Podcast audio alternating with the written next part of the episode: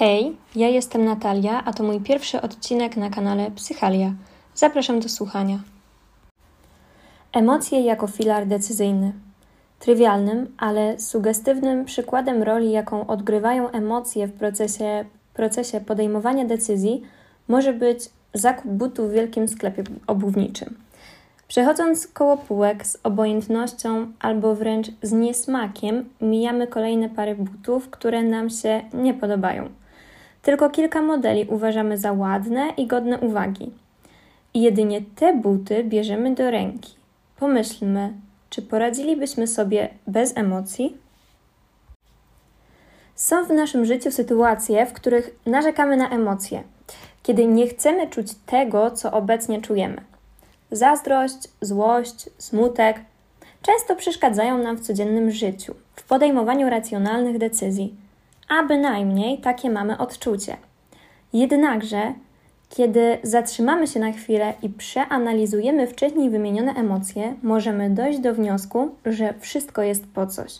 Zazdrość na przykład mówi nam, że dzieje się coś, czego nie akceptujemy, że ktoś przekracza nasze granice.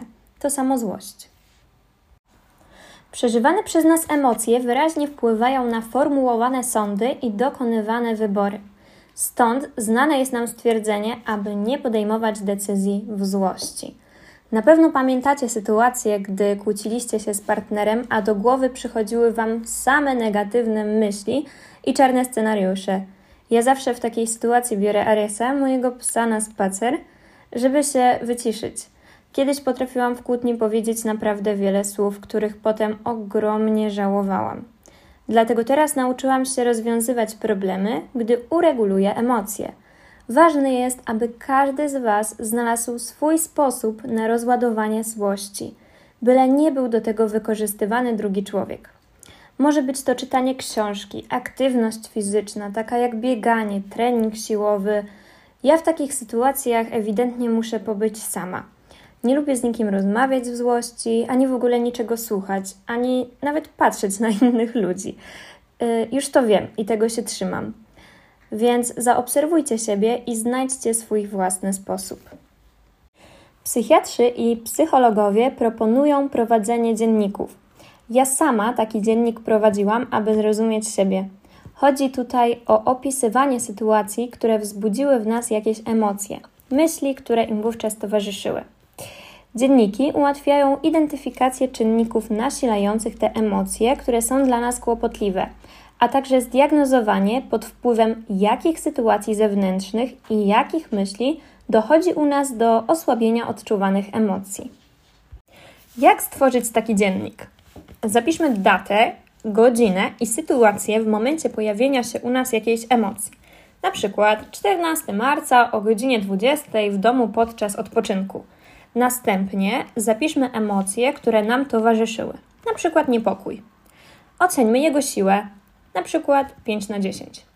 Następnym krokiem jest zapisanie automatycznej myśli, która pojawiła się w tym momencie.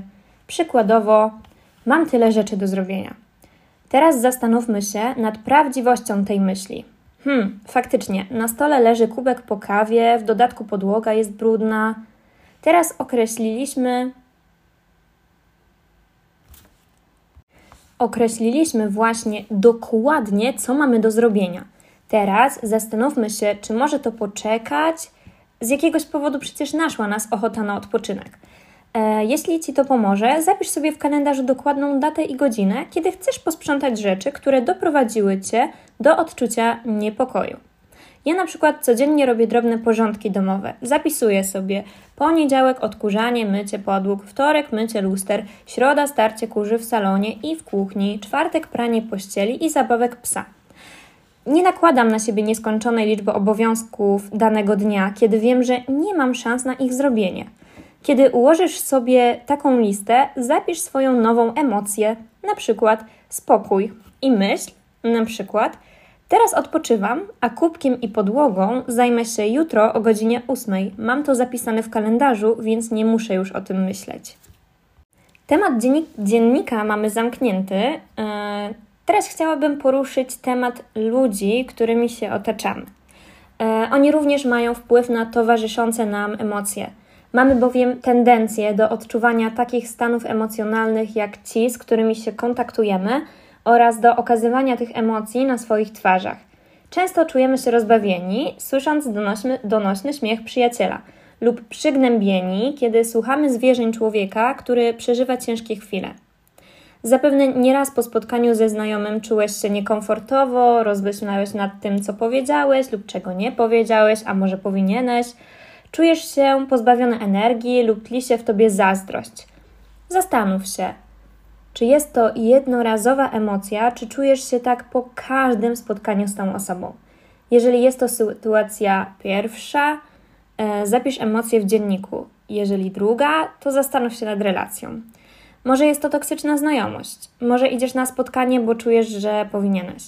Pamiętaj, że nie musisz robić nic wbrew sobie. Możesz ograniczyć ilość spotkań, możesz poprosić o rozmowę i powiedzieć o sytuacjach, które przekraczają Twoje granice. Pamiętaj, że z kim przystajesz, takim się stajesz. E, wiem, że trochę szybko lecę może przez te wszystkie tematy, ale to mój pierwszy podcast i jeżeli chcielibyście posłuchać więcej na dany temat, to oczywiście e, go rozwinę. E, ale teraz ostatnim tematem, e, który chciałabym poruszyć jest aleksytymia. Co to w ogóle jest? Jest to zaburzenie polegające na ograniczeniu dostępu człowieka do procesów uświadamiania sobie własnych emocji. Metaforycznie określa się ten syndrom mianem psychicznej czy emocjonalnej ślepoty lub emocjonalnym analfabetyzmem. Prościej, jest to problem z nazywaniem emocji i trudności z mówieniem o własnych emocjach. Aleksytymicy przeżywają emocje, ale nie zdają sobie sprawy z tego, jakie to są emocje. Charakterystyczne dla nich są stwierdzenia. Hmm, często nie potrafię określić emocji, którą odczuwam. Trudno mi znaleźć właściwe określenie dla moich uczuć. Często nie zdaję sobie sprawy z tego, że jestem zły. E, chciałam tą wzmianką przypomnieć, jak ważne jest dbanie o zdrowie psychiczne. Samoobserwacja, samoobserwacja i jeszcze raz samoobserwacja. Bardzo dziękuję za odsłuchanie. Zapraszam Was na mojego Instagrama natalia.n dwa razy przez 2a, napiszę to w opisie, w którym poruszam tematy samorozwoju i sportu oraz psychologia w praktyce, całkowicie poświęconym zagadnieniom z dziedziny psychologii.